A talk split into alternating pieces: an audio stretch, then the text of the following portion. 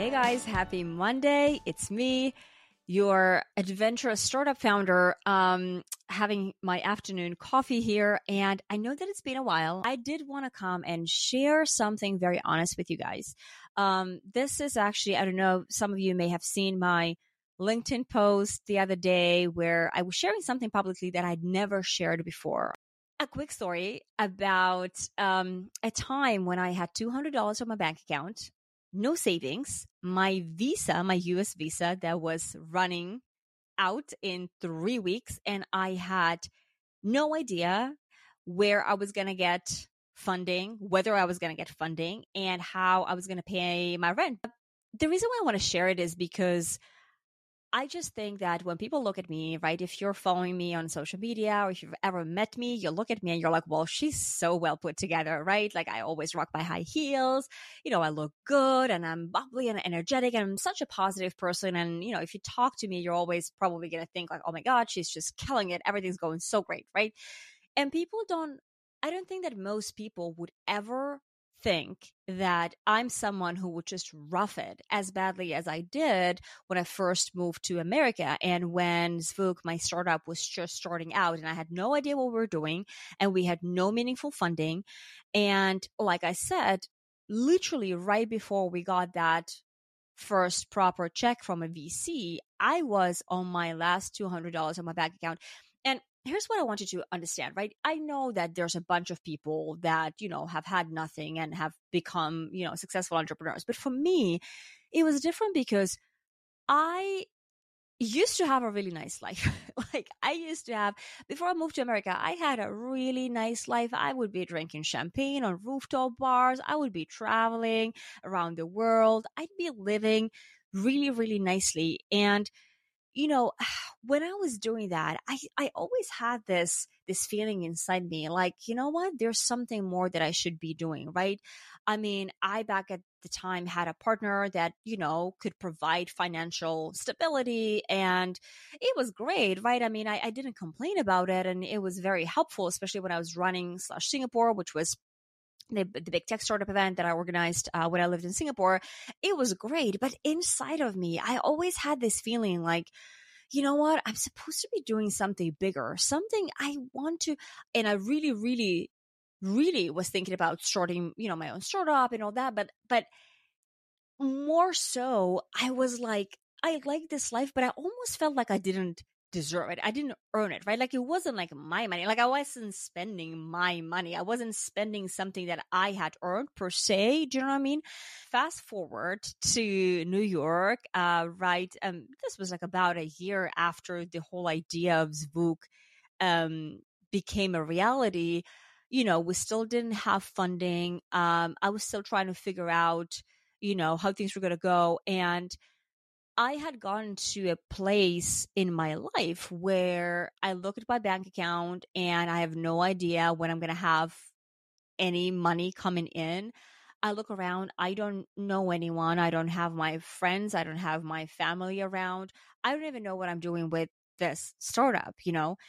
And to a lot of people, that might be a really scary place to be for me, it was somehow incredibly empowering, if that makes sense. I was like, I'm doing it. Like now I'm doing it. Now, any success that will come to me, be it financial, be it just in general, any kind of, any kind of wins that I will have, I know I've deserved them. I know that I've earned them. I know that I've worked my ass off for them, right? So I know that they will come and I know that I can enjoy them with so much more satisfaction than I ever could before.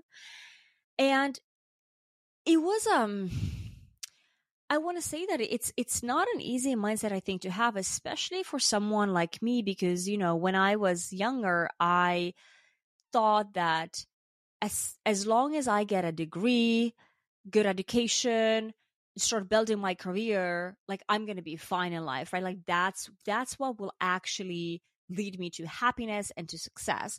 And then at some point I started realizing like, you know, I'm actually, I'm a wild soul. Like I'm an adventurer. I'm a risk taker. That is never going to make me happy unless I know that I've worked my ass for it. And unless I know that I have pushed myself not just to the limit, but over the limit. I am doing more than I thought I could, right?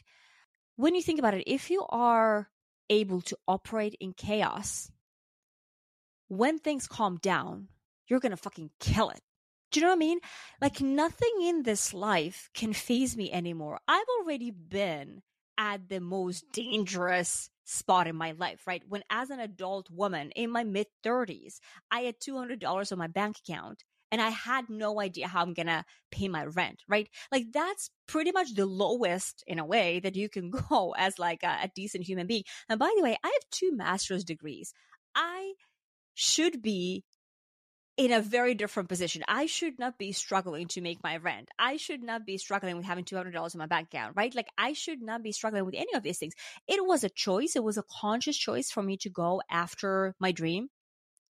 And that was the cost of it, right? The cost of it was insane uncertainty, right? And somehow in that whole chaos, I woke up every single day. I was anxious. I was anxious as hell, but I was also happy.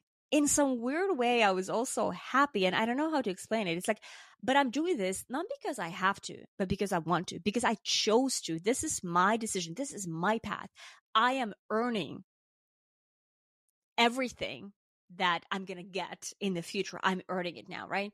Um, and so happened, and I mean, you know, I guess it's always easy to sh- to tell these stories when you know that they ended pretty well. But like, so happened that we we managed to get an, an investment from a VC, and it turned everything right. It turned everything around, and all of a sudden, you think about all those all those anxious mornings and all those days when nothing would happen, nothing would happen. You refresh your inbox and no investor is getting back to you, whatever. You think about all that and you're like, you know what? It was all worth it, right? Um, but I've I've really started to think about, you know, n- not so much about how hard the journey is and how frustrated I am and how annoyed I am that things don't always happen at my pace. I'm trying to think about every single scenario like that as me getting comfortable with chaos, right? Making chaos my comfort zone. Because if I can do that, I'm invincible. And I think part of me recently, or part of me enjoying the journey recently has also become being honest about it, right? Being vocal about it and sharing about it because I think that it's so important that people who look at me, you know, on Instagram or listen to some, you know, interviews, whatever, they're not just seeing someone who is doing well and who is confident, is who who's killing it, but also someone who has overcome a lot of pains and a lot of hurdles and challenges to get here. You know, like I said, a lot of people, when I tell them this story, right, about having $200 and my rent being late and all that, people can't believe it. They're like, I could never tell. No, you can't. Um, but that's why I think that it's really important that I tell um, and I'm being honest about that.